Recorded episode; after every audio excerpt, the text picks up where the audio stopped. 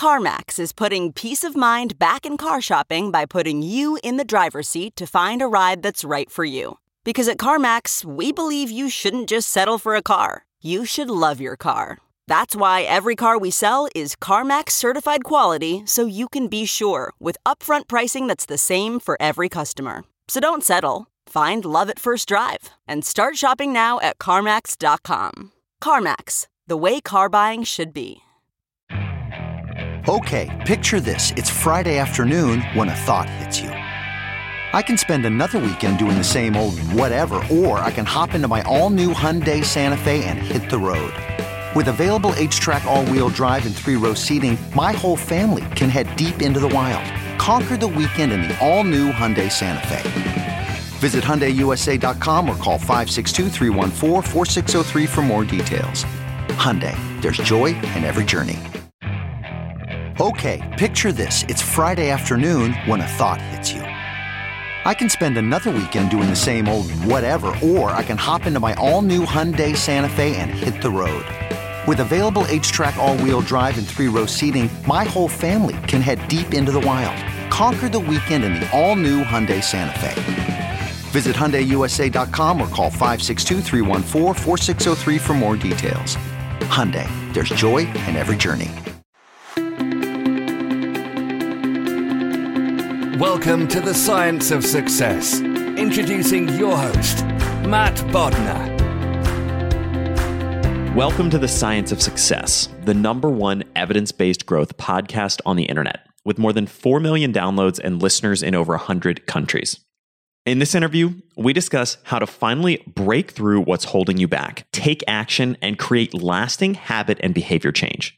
Less than 30% of people succeed in changing their behavior without using the tools and strategies we share in this interview. Uncover the neuroscience of how your brain gets stuck, and finally start using strategies that really work to create more breakthroughs and results in your life with our guest, Dr. David Rock. Are you a fan of the show, and have you been enjoying the content that we put together for you? If you have, I would love it if you signed up for our email list. We have some amazing content on there, along with a really great free course that we put a ton of time into called How to Create Time for What Matters Most in Your Life. If that sounds exciting and interesting, and you want a bunch of other free goodies and giveaways along with that, just go to successpodcast.com. You can sign up right on the homepage. That's successpodcast.com. Or if you're on your phone right now, all you have to do is text the word SMARTER, that's SMARTER, to the number 44222. In our previous interview, we discussed why creativity is the new literacy and how you can unlock your own creative genius to create the life you want to live. Most people are completely wrong about what they think creativity is and how to be more creative. We dispelled the myths about creative work and showed you how to build your creative muscle so that you can create breakthroughs, find your calling, and live your dream life with our previous guest, Chase Jarvis. If you want to unlock incredible creative energy in your life, listen to our previous episode. Now for our interview with David. Today, we have another exciting guest on the show, Dr. David Rock. David coined the term neuroleadership and is the director of the NeuroLeadership Institute. He co-edits the NeuroLeadership Journal and heads up an annual global summit. He's the author of the best-selling Your Brain at Work, Quiet Leadership, and the textbook Coaching with the Brain in Mind. He's been featured in the Harvard Business Review, Fortune Magazine, Psychology Today, and many more publications. David, welcome to the Science of Success. Thanks very much, Matt. Good to be here. Well, we're super excited to have you on the show. And I can't wait to dig into some of these ideas. You know, to start out, I'd love to just start with the premise of Your Brain at Work, which is this notion of what happens when we get stuck and how do we break through? Yeah, it's such an interesting question. And what's so fascinating, one of the many fascinating things about the brain is how easily we get stuck, you know. And, you know, I was at breakfast this morning with a friend and I ordered an avocado toast and my friend said, "Oh, can I have an avocado toast without the bread?" And the, you know, waiter said, "I'll get you two sides. I'll get you some side of avocado and I'll get you, you know, an egg." And he said, "No, I just want the avocado toast without the toast." And he said, No, I can't do that." And, you know, he brought out mine, which was lovely. And it had salad and, you know, dressing and some nice stuff on the avocado and some nuts and, you know, and a bit of toast and an egg. And he brought out, you know, literally a poached egg and a piece of avocado for this guy. And, you know, what happened is the chunks in this, you know, waiter's brain is, you know, either or. And the brain like collapses on, look, it's either avocado toast or it's like something else completely. And he couldn't just like imagine like, oh, maybe we could just like literally take the toast out and do everything else, put it on a plate. And it would have been much, much nicer, but it would have required like breaking out of, you know, the way that information is being chunked.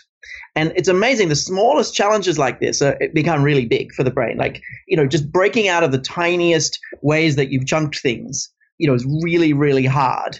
You know, one of my favorite kind of little games is, I'll do this with you now, Matt, like the phrase time flies like an arrow, right? 5 words, time flies like an arrow, 5 words, time flies like an arrow. Like if you think about all the different ways you could interpret that, what have you got, Matt? Listen, now I'm interviewing you. Okay.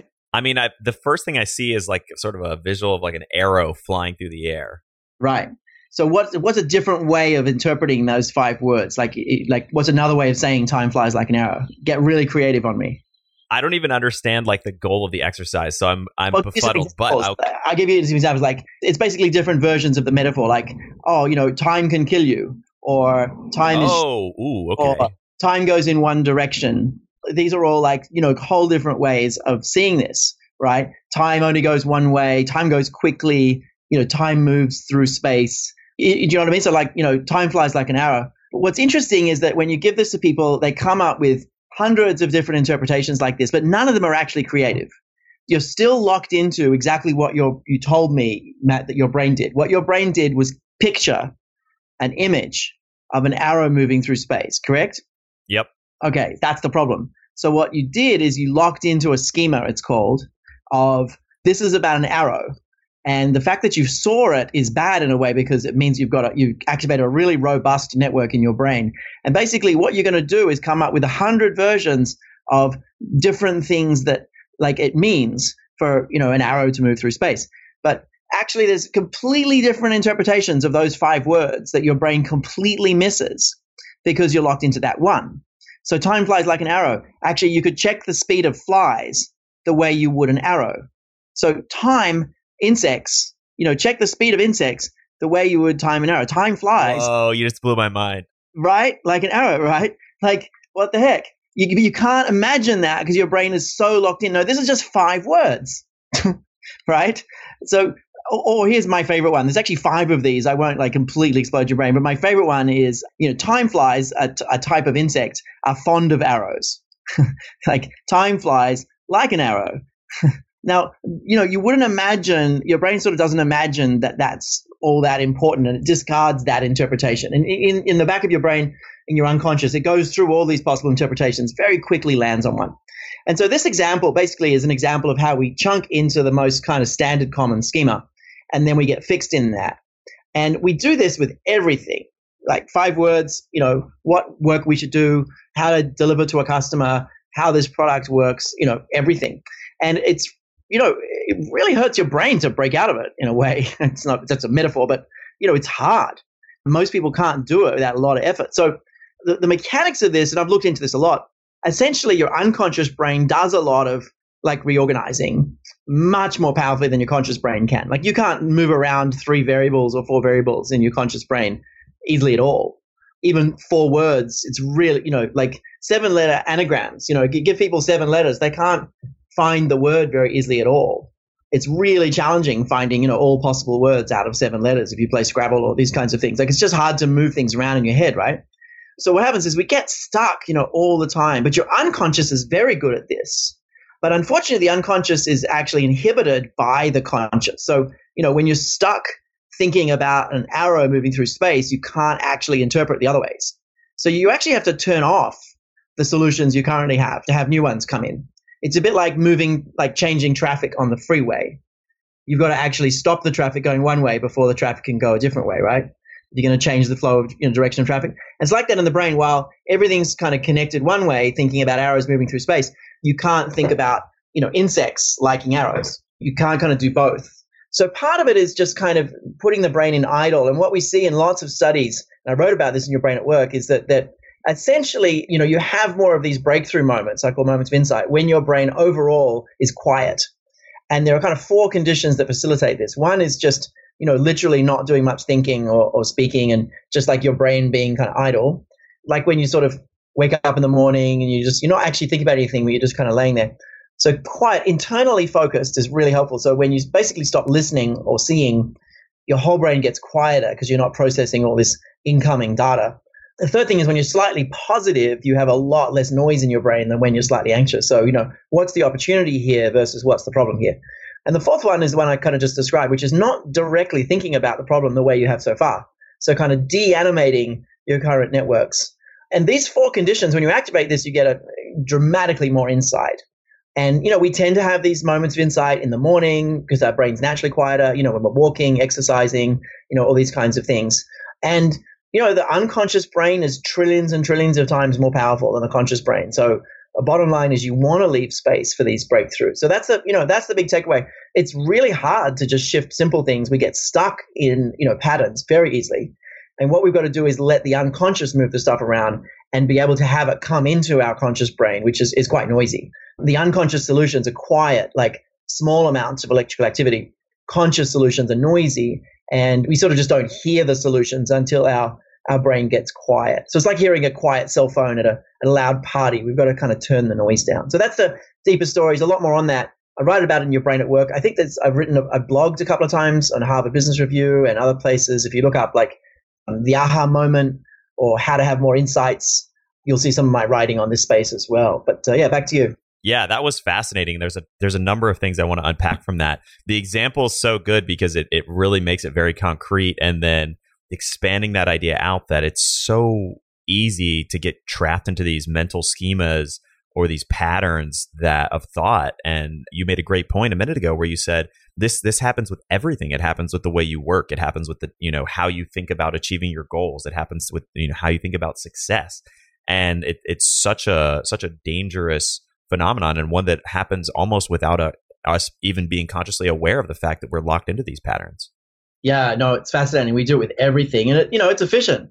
It helps us be efficient. If you had to like categorize everything as you went, you'd be like a baby. You know, you don't have schemas that you can build around. You know, you need these chunks, these schemas to be able to move through the world. You can't, you know, every time you cross the road, you can't work out what these moving objects are and whether they're dangerous or not. You got to know that they're cars and you should stay out of their way. And, you know, we've only got so much conscious processing power. So we need to kind of push these chunks into the unconscious to survive. But then they work against us when we're trying to innovate, basically. So let's unpack that in more detail, this idea of how we start to first become aware of these schemas that are impeding our thinking. And then how do we start to cultivate or create breakthrough moments in our lives? Yeah, I mean, look, the first thing is language. Like the more language you have for your own brain, the more you can notice what's going on.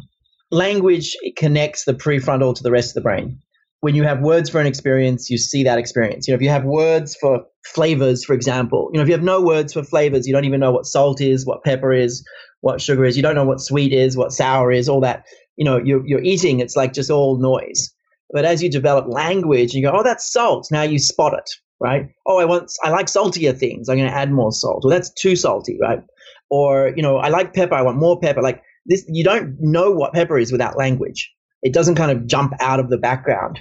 But then, you know, real foodies will have not just, you know, salt and pepper and spice. They'll have like lots and lots of language, right? For crunch and texture and tastes and sparkliness, you know, all sorts of things, right? And, you know, the same in any domain, you know, music, right? If you're a musician, you understand attack and decay, which is the sort of build up to a note and the drop down after a note hitting, you know.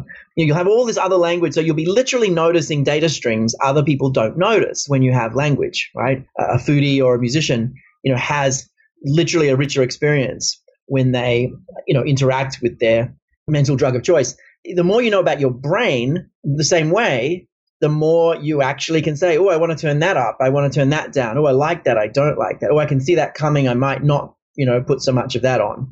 And so, you know, so a lot of it is about just kind of building language. And that's what I attempted to do with Your Brain at Work, is just kind of develop a language that's, you know, very, very science-based, obviously, but actually I put equal weight on making sure it was sticky, that people could remember it. So I put a lot of work into kind of simplifying the complex stuff so that people could actually recall it. Because one of the big, you know, things that you need to remember about the brain is how limited our, recall is and working memory and stuff like that. So, that's the answer to your first question. In terms of insight, some tactical things, just keep your brain quiet in the mornings, especially. Don't check your emails till after your shower. It's an amazing rule. Like, get up in the morning, potter around, don't check your emails, don't check in with your phone at all. Interesting thing with the phone is it makes your brain noisy even if it's off but in the room. It actually, your brain still notices it and starts to animate in the background all the networks involved with what you could be using and seeing, right?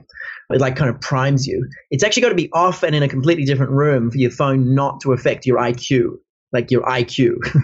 And a lot of that is because of the noise it creates. It literally makes your brain more asynchronous. So what we've got to do is kind of have these quieter moments if we want these breakthroughs. And a simple rule of thumb is do, creative work first in the morning, urgent and important work second, and, emails, everything else third. It's super helpful. And, so firstly, don't look at any devices until, after a shower, preferably after breakfast. That's your best time for insight is in the morning. We did a study some years back, but 10% of people do their best thinking at work. Most people, 90% of people do their best thinking when they're not at work. And most of us do our best thinking in the morning. Certainly there are night owls, but generally we do our best thinking. We have the most insights in the morning. So, if you run an organization, if you run a team, it's don't schedule meetings till after 11 or 12. Let people use the morning time to really be productive.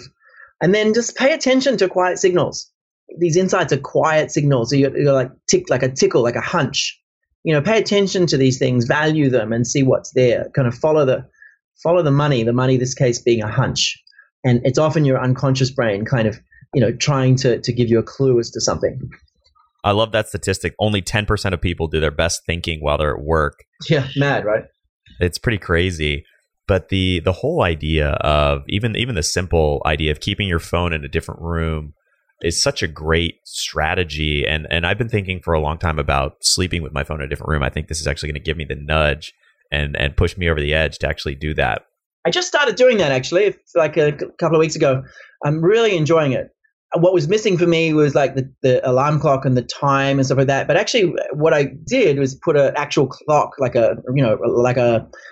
clock where the time is always clear in the room. So I could actually always look over and see the time without having to do anything. And that actually was better than a phone, because a phone, you sort of wake up, you press a button, you get light, you get all sorts of stuff. But actually, if I need to know what the time is, if I wake up too early or middle of the night, this is actually better. So there was an upside I wasn't expecting that was not obvious to changing it. And also there's the reduced noise, which is great. I also think the whole notion of gearing your mornings towards having creative and contemplative routines and activities is such a great strategy. That's something I've been using for years. And the notion of, I really like the hierarchy you gave it. Do creative work first, then urgent and important work, and then only after you finish those things, then you get into email and meetings and everything else. Yeah, it's super helpful. Now, some people can't do that every day, of course. Lots of people can't do that every day, but most of us can do that at least one day a week. I can tell you, if you do that one day a week, after a couple of months, your creative output will explode. If you normally write, one or two blogs a month, you'll find yourself writing 5 or 6 blogs a month. It's huge. So just, even if you can just choose one day a week, there's also a time in the week, Matt. So Monday morning, we do our best quiet writing, right? Tuesday morning, we're pretty good. By Wednesday, bit noisy. Sometimes we get a second wind on Friday thinking the weekend's coming. But so kind of choosing the day when you can do this, if it's not realistic to do it every day, but you could weave it in as a discipline, hey, every Monday I'm going to do this. And huge difference. Over the year, you'll find a huge, huge impact on your productivity. The other thing that you can do, I find this, is after exercise or a nap or just something fun and restful, I often find I've got a lot of mental energy. And so I'm paying attention to when I have the urge to write, when I've got ideas and I can my fingers are kind of itchy. I'm okay, I'm going to sit down, shut everything off, turn off my phone, do everything, and just sit down and write. And so I try to pay attention to that. When I was working on Your Brain at Work and other books, I would intentionally write. And then just, go and do some exercise and stop thinking. And by the time I'd finished exercising, I'd be wanting to write again. But I'd sort of burn myself out before exercising. And then I'd sort of get back to actually wanting to. So there's a little bit of that. And I used to fly a lot around the world. I'm originally Australian. Used to fly a lot from Sydney to New York and use the time. And what I learned is I could write for an hour to an hour and a half and then watch kind of 15 minutes of comedy It had to be comedy, because if it was a scary movie, it raises your cortisol and your threat response, which is bad for writing. What you want is more dopamine, which is a more pleasant, hopeful, optimistic, open mind. But I could sort of do an hour and a half of writing, 15 minutes of comedy, hour and a half of writing, 15 minutes of comedy, and I could write for like 10 hours doing that, kind of the long flight, right? And so there's this thing about just kind of watching what your brain does, and what does it take to get your brain back into the state where you're actually doing good work again. Pay attention to that. It'll be different for everyone. There'll be different activities that do that, but try to do a lot of those. Great strategy, and a really important point, which you mentioned just now about paying attention to when those moments of insight or creative energy strike. And you also said the same thing earlier when you were talking about how do we discover the times when our mental schema are blocking our ability to be creative or have breakthrough insights. It all comes back to this idea of understanding and paying attention to what's happening with your thoughts. How do we start to develop that ability to pay attention and be aware of what's happening in our brains? I mean, the simplest answer, to be honest, is get my book, get a few people together, read a chapter a week together and talk about it. That'll do it. I mean, I literally laid out the key language you most want, not everything, but the key language you most want to understand if you're trying to have, a better life. The book walks through basically like working memory, which is just how you solve decisions, solve problems, make decisions. Then works through like managing your emotions. It then works through like interacting with other people, and then just like how to change yourself and others. So it kind of builds the language. But what I would say is read a chapter a week or every 2 weeks or even every month with a few people, and, commit to each other to kind of play with it and come back together and share what you learned. That's the very best way to do it, because I literally built the book for that task. And especially, one of our insights at my institute, we're researching all the time, how do you create change at scale? And, one of our big insights is there's enormous, enormous value in, learning socially, like learning with others. And it's not like you get a little bump, like a 10%, 50%, 100% bump. You get hundreds of percent bump in the likelihood of real change. And in fact, the number one variable for why people change turns out to be because other people are. So it's build the language, but build the language with others ideally, and share the language. So it's an alive language. There are obscure languages that no one speaks anymore. There's thousands of languages humans speak. There's a bunch of them no one speaks. This is a language that should be spoken. And as you do that, you see more and more, and you start to notice things faster and faster. I want to come back and unpack a couple of the other themes from how we create insight. But before we do that, you just mentioned something that I think is worth exploring, which is this notion. Tell me more about this idea that the number one reason people change is because other people change. Yeah, it's interesting. Now, this comes from hard data. This is not theoretical. This is not our direct research.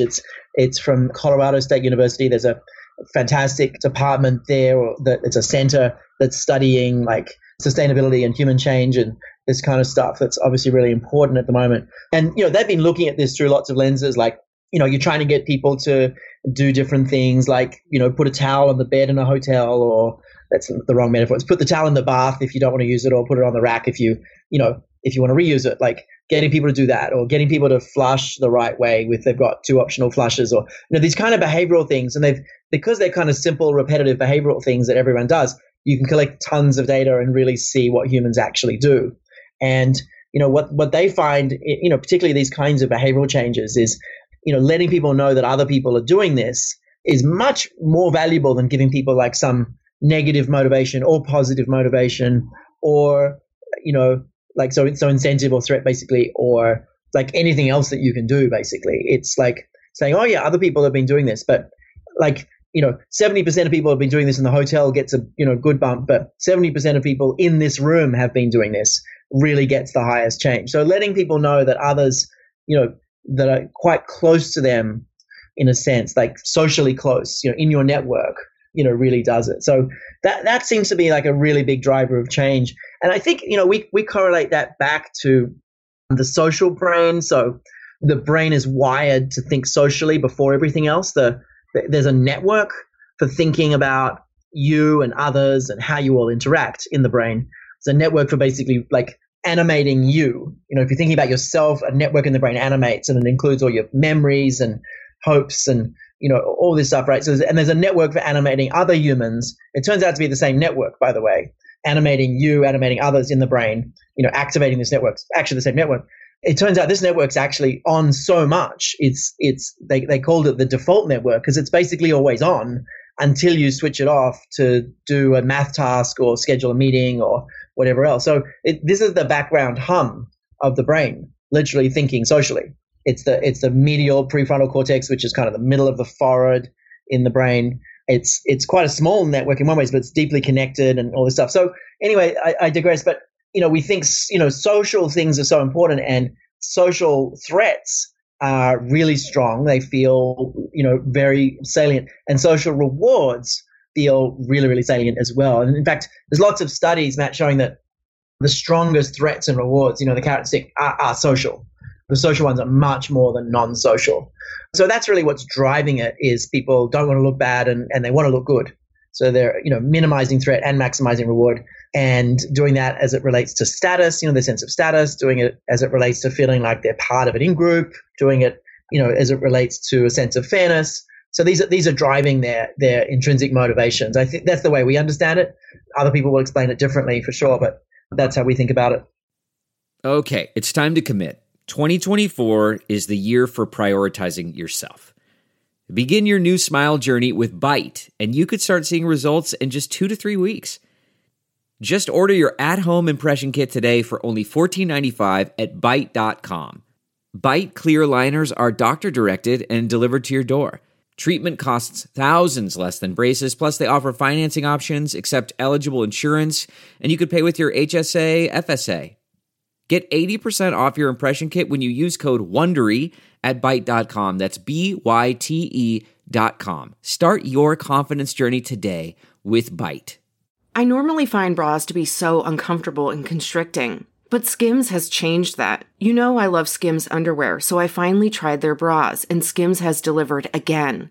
Skims bras are worth the hype for the amazing shape and support they give, but what I wasn't expecting was how comfortable they are too. I've tried so many bras in the past, and the main issue that I have is that they weren't supportive enough, to the point where they felt slouchy. I love my Skims wireless form bra because it's so comfortable and supportive. The older I get, the more I care about actually being comfortable in what I wear every day. And with my wireless form bra, I no longer have to sacrifice my comfort for the support I need.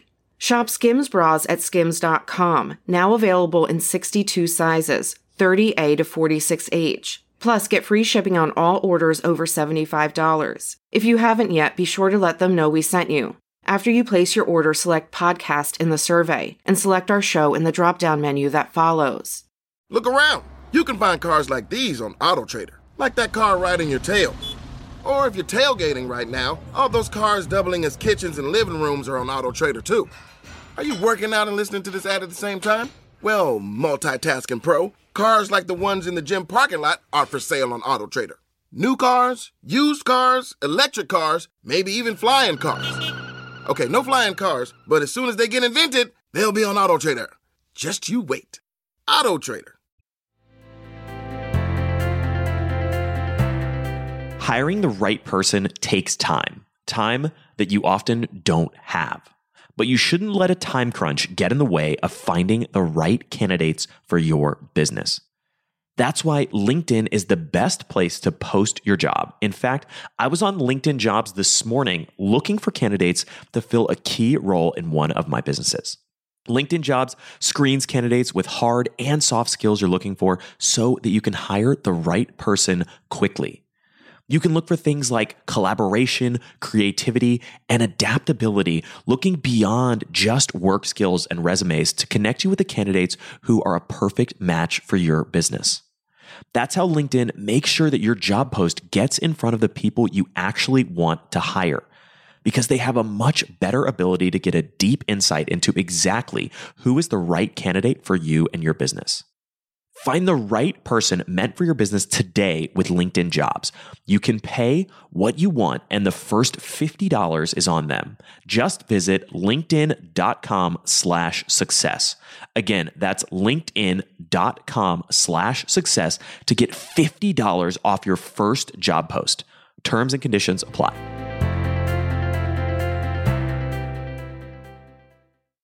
I'm curious, I want you to explore the full SCARF model, which you just touched on a second ago, and extrapolate on that idea. But anyway, unpack the notion of the SCARF model, which you touched on some of the components of that and how that interacts with this. Yeah, for sure. So, going back to the point that language gives you, an ability to, add more or less salt and, in this case, more or less insight, right? Or more or less threat. Like language gives you the ability to, alter your experience, right? Then one of the biggest things people need to manage in the brain is the level of threat that we experience and other people experience. And by threat, I mean like the sense of danger, right? So the brain basically classifies everything into danger or opportunity. So every podcast title that we see, we have a reaction like, oh, that's a danger. I shouldn't listen to that. It's going to mess my head.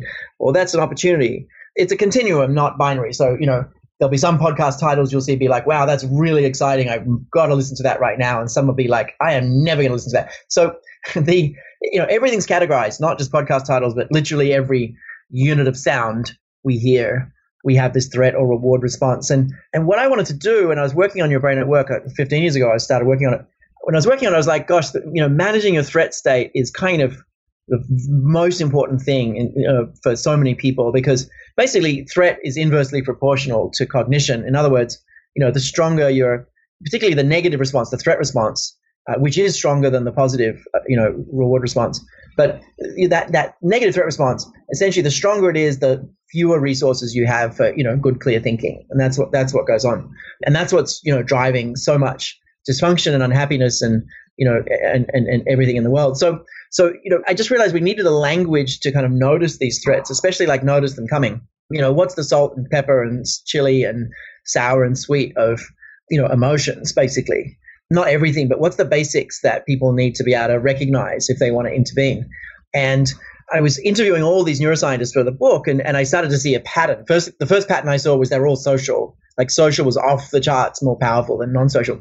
And then I kept hearing scientists say the same thing, like, wow, we were doing this study and, looking at what happened when, people had the ultimatum game when they're like competing for money. And what we found, so surprising was a sense of fairness was even more activating of the reward network than money or chocolate or other things, like independent of other variables. Fairness on its own was activating the reward network. And they were like really surprised.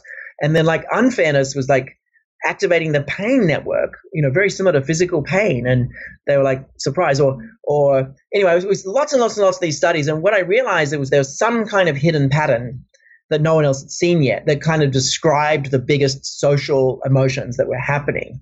And it took me about 3 years to find it, played with a couple different models. But in the end, I landed on 5 ideas summarized by one word. And these 5 ideas are essentially the 5 things that create strongest threats and the strongest rewards. And they're actually driving human behavior all the time. And it's really in many ways, it's the neuroscience of motivation, of engagement, of why people do what they do, of the carrot and stick, of so many different things. It's actually a very powerful framework. Anyway, it spells out SCARF, which stands for status, certainty, autonomy, relatedness, and fairness. And status is literally you compared to others or you compared to yourself in the past. Feeling a little bit better than is very rewarding. Feeling a little bit less than is much stronger on the threat side. So the threat's always worse. Certainty is, ability to predict. That's why we're addicted to these phones. They give us an increase in certainty in so many domains. Autonomy is a feeling of control or choice. Relatedness is feeling like you have shared goals with other people, you're in the same group, and fairness is, equity and fairness. So basically these are playing out all the time, and in situations where you have really strong threats, you generally have 4 or 5 of these under attack. So if you feel like someone's, saying that you did the wrong thing and you don't understand it and you have no control, and you used to trust them and it's unfair, then you've hit all 5 and you'll be really upset until you find a way to maybe find control, or until you find a way to understand it and increase certainty, or until you find a way to see how it is fair or something else. So until you find a way to increase one of the domains, it will send you a little nutty. And so that's, that's going on the back of our mind. So we, we teach this to organizations. SCARF is, many of the big tech firms, more than half of big pharma, many other firms are learning this language and applying it, many, many different domains. We're sort of more focused on the organizational context than individuals. Although at one point we may build something for individuals, but, we've helped over 1 million managers in the last year be better through understanding this kind of language, you know, across the globe. So fascinating. And I love this whole field of research and endeavor. It's really, really interesting. And in some ways, bringing in the social element makes me come back to one of my favorite themes or ideas from the book, which was this notion of how do we also, we talked earlier about how we can create breakthrough insights for ourselves. How do we help create breakthrough insights for other people? And I think one of the taglines of the book was, help people think better, don't tell them what to do. Tell me a little bit about that. Yeah, that's Quiet Leadership, which was the one just before Your Brain at Work. And Quiet Leadership was like a summary of the way we think about coaching people, which is really the generation of insight. For us, coaching is about facilitating insight. And coaching without insight is kind of advice and rapport and empathy and other things, but doesn't really create change. What we found is that coaching conversations with insight are dramatically more likely to create real change. And you think of insight as just a moment where your brain really changes in a way that releases a lot of energy. You see things differently.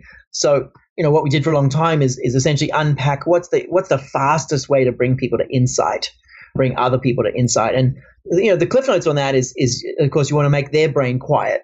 It's a little more than that. You want to lift them up to where they're going, not to the problem. So you've got to help people, like, you know, be more approach focused or positive focused or possibility focused. So that increases the chance of insight. That's one of the principles, be positively oriented. And you want to lift their thinking up to more abstract than concrete stuff, because concrete's quite noisy, abstract's more quiet. And, you know, you want to ask people questions that essentially make them reflect. You know, ask questions that have people kind of quietly look inside their thinking. That's the sort of summary. There's a lot more to it, but, you know, if someone says to me, hey, I'm really stuck on this project, I'll say, well, what's your goal? And they'll be like, oh, I don't know what my goal is. I'm just stuck. Like, let me think about my goal. And they'll reflect for a minute and they'll come back and say, oh, I guess I need to build this relationship better. And suddenly they're on the right path. I'm like, oh, is there a model for how good you want this relationship to be? Like, is there a relationship with someone else that is the quality you want? And they're like, wow, that's a really interesting question. I've never thought about that. Let me think about it. And then suddenly they'll have an insight, right? So, you know, asking questions that kind of make people reflect is the heart of it, and not digging into the problem. It's so tempting to dig into the problem or dig into the details. What you want to do is get people to think about their thinking. Don't dig into the problem. Don't dig into the details. Get people to think about their thinking. That's the big message in Quiet Leadership, and the way to generate insight in others most powerfully. The idea of, and this is a tool that I've sometimes heard called Socratic influencing. This notion of asking people questions to make them start to reflect and think about where they are, think about their own thinking, as you put it, is so powerful. And it's almost like Inception, where you plant the idea in somebody's head and then they realize it themselves, as opposed to you trying to convince them. Yeah, for sure. But it's also like, you know, we need to build a mental map of something to act on it. You know, anything we're going to take action on, we've got to kind of see it in some way and to be committed to it. And so, you know, you've got your map of how exciting an idea is, but, you know, they need their own map. I took a photo years ago when I was visiting New York before living here of two guys in Central Park with a sign up and a couple of chairs. And it said free advice. And it's a really funny picture of, you know, we all want to give free advice. People come to us with problems and we just kind of give free advice. But that advice invariably is much more about the giver than about, you know, the person and what they really need. You know, someone tells you their problem and you just map onto what your brain would do given your history and motivations, everything else. So it's a real crapshoot.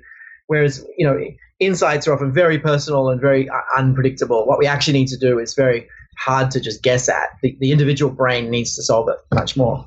Touching on this idea of turning insights into action, how do we start to actually do that?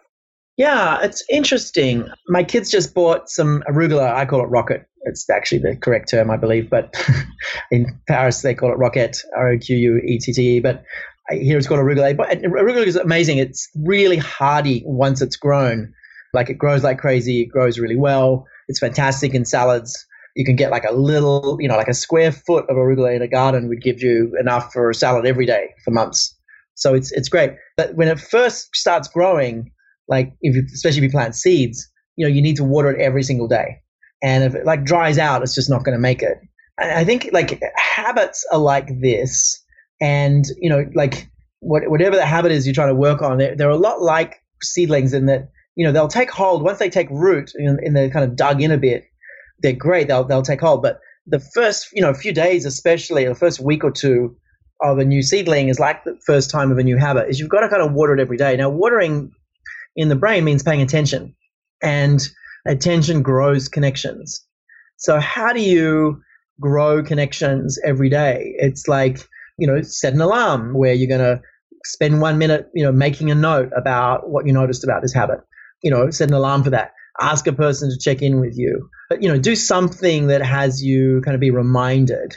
The other thing is that the positive social pressure of learning things with others is very powerful. So, you know, I go back to like do learning with people, and it makes you keep paying attention. So when we roll out big learning initiatives in organizations, we'll design content that the people managers will take their teams through so that the team can like support each other versus putting people into training. And what we find is the social pressure of learning something together in little bites over time is fantastic. It's, you know, huge compared to just kind of going in a classroom one-off. It's really this watering effect of, you know, being around people that you learn stuff with every day. You're constantly reminded of what you learned, and it provides some real accountability there. So the book came out almost 10 years ago. I know you have a revised edition that's coming out soon. What's changed and what's remained the same? Yeah, it's really interesting. I was kind of anxious going into the revision, like, oh my God, I'm going to have to rewrite a ton. And the book's kind of extremely simple on one level, but simplicity's hard. It took me 4 years to write it, and I threw it out and started completely again 4 or 5 times, like started from scratch because I just wasn't happy with how it was working, and it's very hard to do. So the book's very, very simple. It's the story of one day for 2 characters, and there's sort of a take one where they mess up, and then the scientists explain why they messed up, and then a take two in each chapter where you see what they would do if they understood their brain better. And then you sort of go into the next chapter. There's another scene between different people. So it's kind of a story across the day, a bit like sliding doors of different scenarios, but with the science explaining it. And I was really anxious going into it, like, oh my God, I'm going to have to change science. It's going to unravel all this stuff. It's going to make it impossible. And what I found is very little on the science side that needed revising. I mean, there's definitely been a couple of things that are interesting tweaks. You know, we know more about self-regulation, but a lot of it's inside baseball, and the general kind of observable, you know, instructions for people are not that much different. So, you know, we didn't find any like huge enormous things. There's, you know, a lot more studies illustrating like the SCARF model, which is in the book, a lot more studies explaining like status and autonomy and fairness. And so, you know, I was able to add studies, but not much on the science side. But what I did find that was surprising and kind of a bit unsettling is, you know, when I wrote the book, you know, it sort of talks about, you know, an epic of overwhelm. And to be honest, looking back 10 years, pretty much anyone that would read this book now would say, oh my God, I wish that the world had that level of epidemic, because where we are now is just like some next level stuff. And, you know, when I wrote it, it was all about, you know, emails and the fact that Blackberries were, you know, were destroying the brain, all this stuff. And, you know, now we have smartphones where it's not just emails, it's social, and it's, in, you know, it's Instagram, it's obviously, you know, accessible movies all the time with Netflix and streaming. It's, you know, it's LinkedIn with, you know, constant networking, job searching. It's, you know, eBay online with, you know, like there's so many things you can do constantly all the time that are much more fun than what you might do, you know, in your day job or everything else. So it's, you know, huge distraction, and people's brains basically need the book much more than they ever did. But the main changes were like, you know, the level of chaos that's happening, and just, you know, we don't really use Blackberries much anymore, and just the sort of the kinds of issues that people were facing. So yeah, the revised edition just, you know, feels much more relevant. But what I found in writing it is the book's kind of more relevant than it's ever been. That was the cliff note. I couldn't agree more that today's world, the epidemic of overwhelm has increased exponentially. Yeah, I know it has. So you touched earlier on this notion of driving change in organizations at any scale. We shared some of those lessons. Are there any other key themes or ideas that you've learned or come across recently in looking at how do we really create organizational change at all kinds of different levels of granularity? Yeah, it's a big topic. It's a really, really big topic. I mean, we think there's 3 kinds of work to do: make things a priority, build real habits, and then install systems that support those habits. And most organizations are sort of pretty good at the first step, the P, the priorities. You know, somewhat okay, like give them a C grade on there's sort of a B grade on the priorities. It's maybe a C grade or a, you know, B to C on the systems, and like an F on the habits. They're just terrible at actually giving people tools and processes that actually build habits the way the brain digests habits, or not digest, but the way the brain kind of, the way that habits get actually built. And so pretty much we ignore, human learning science and brain science when it comes to learning, and we just sort of throw stuff at people and hope it sticks. So a lot of the work we're doing is about working out the fewest possible habits people need in any domain, putting them, and often that's 2 or 3, putting them in the right order, and then working out how to teach them to everyone all at the same time, using all sorts of technologies. So we're somewhat technology neutral, but we're looking at what is the right stuff for people to be doing, and how do we get everyone doing that at the right time? Whether that's around having a growth mindset, which is a lot of what we're doing, or it's around being more inclusive, right? Or it's actually about having more insights. These are some of the big priorities for companies right now. But in any of these domains, what you've got to do is, make it important, but then you've got to give people the right habits to work on, just a few, and you need people working on one at a time, and preferably everyone at once. So that's the way we're thinking about it.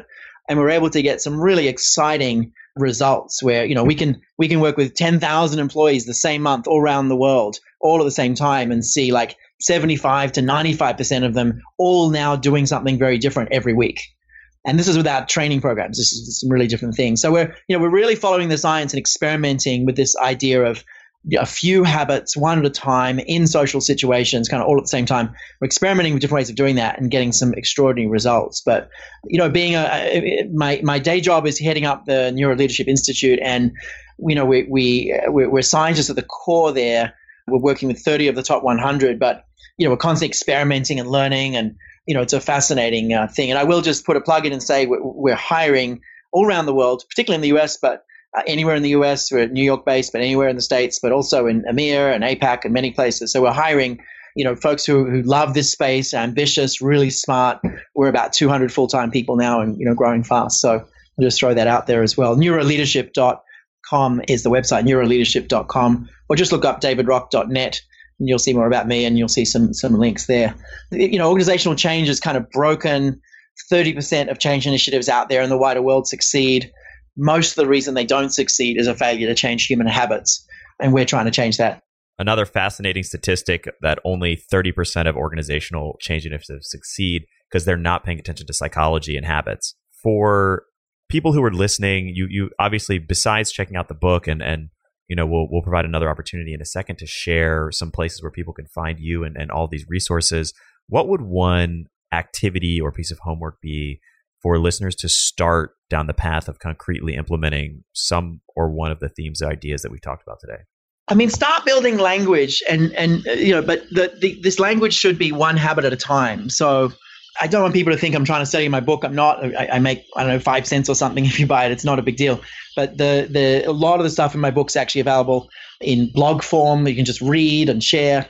I've got a blog at Psychology Today, so just look up David Rock, Psychology Today. What I'd say is, look through all the different posts and, find something that your brain's really curious about, and, go and work on that. But again, even if it's 1 or 2 other people, but, talk to people about it rather than work on it on your own. But, find something you want to work on around, improving your brain. And, there's some other great writers in this space as well, but certainly I've tried to make the language really simple and sticky. But, find something to work on. Maybe it's insight. Maybe you just want to work on keeping your brain quiet in the morning. Try that. Track the data. Maybe try it for 2 weeks and see how many big ideas you have. See how many productive hours you have. Try and track the data as much as you can of what happens when you do this. And then maybe go back to the old way, see what happens, track the data. The insight stuff is great. And certainly understanding SCARF, learning about SCARF can be super powerful as well in terms of managing your own and other people's mental state. And David, for listeners that want to find you, your work, the book, et cetera, online, can you share again, what is the best place for them to find you? Yeah, for sure. DavidRock.net is my kind of personal website. It's got sort of various stuff I'm involved in. Neuroleadership.com, N-E-U-R-O, so neuro brain, leadership, one word. Neuroleadership.com is the organization. There's also a blog called Your Brain at Work. It's kind of in the Neuroleadership site now, but if you just look up Your Brain at Work, you'll find a blog, and there's tons and tons and tons of things that we've been writing about in that space. So that's a good resource. I also run a conference each year. It's the world's leading research conference for practitioners, and it's really a room full of 800 change agents from all walks of life who want to follow the science of change better. That's in November, the 19th and 20th of November in New York. You can also stream that for free, some of the biggest sessions. So anywhere in the world, I think we had over 20,000 folks streaming that.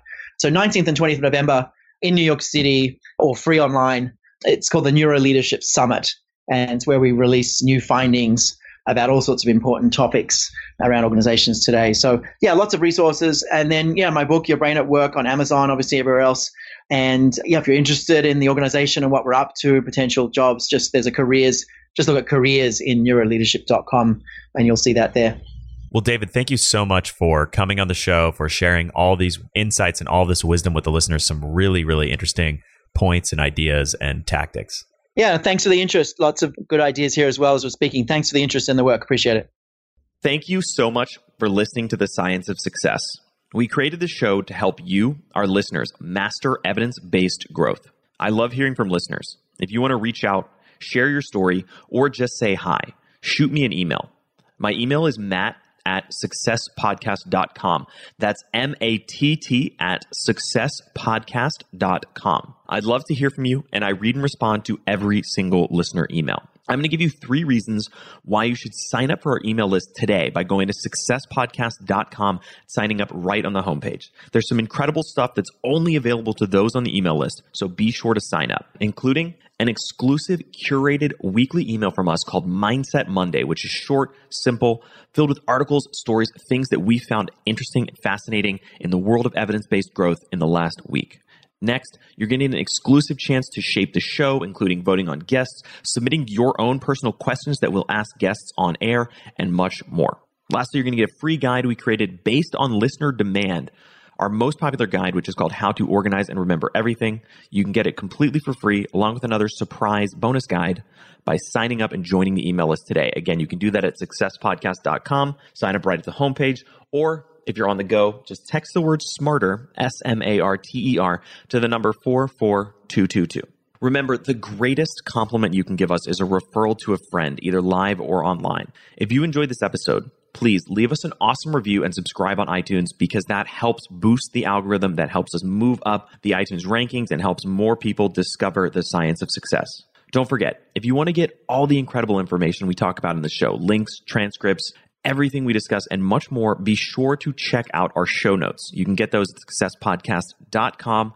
Just hit the show notes button right at the top. Thanks again, and we'll see you on the next episode of The Science of Success.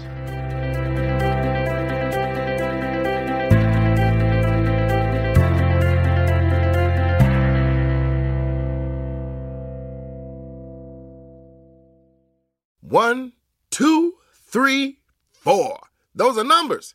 But you already knew that. If you want to know what number you're going to pay each month for your car, use Kelley Blue Book My Wallet on AutoTrader. They're really good at numbers. AutoTrader.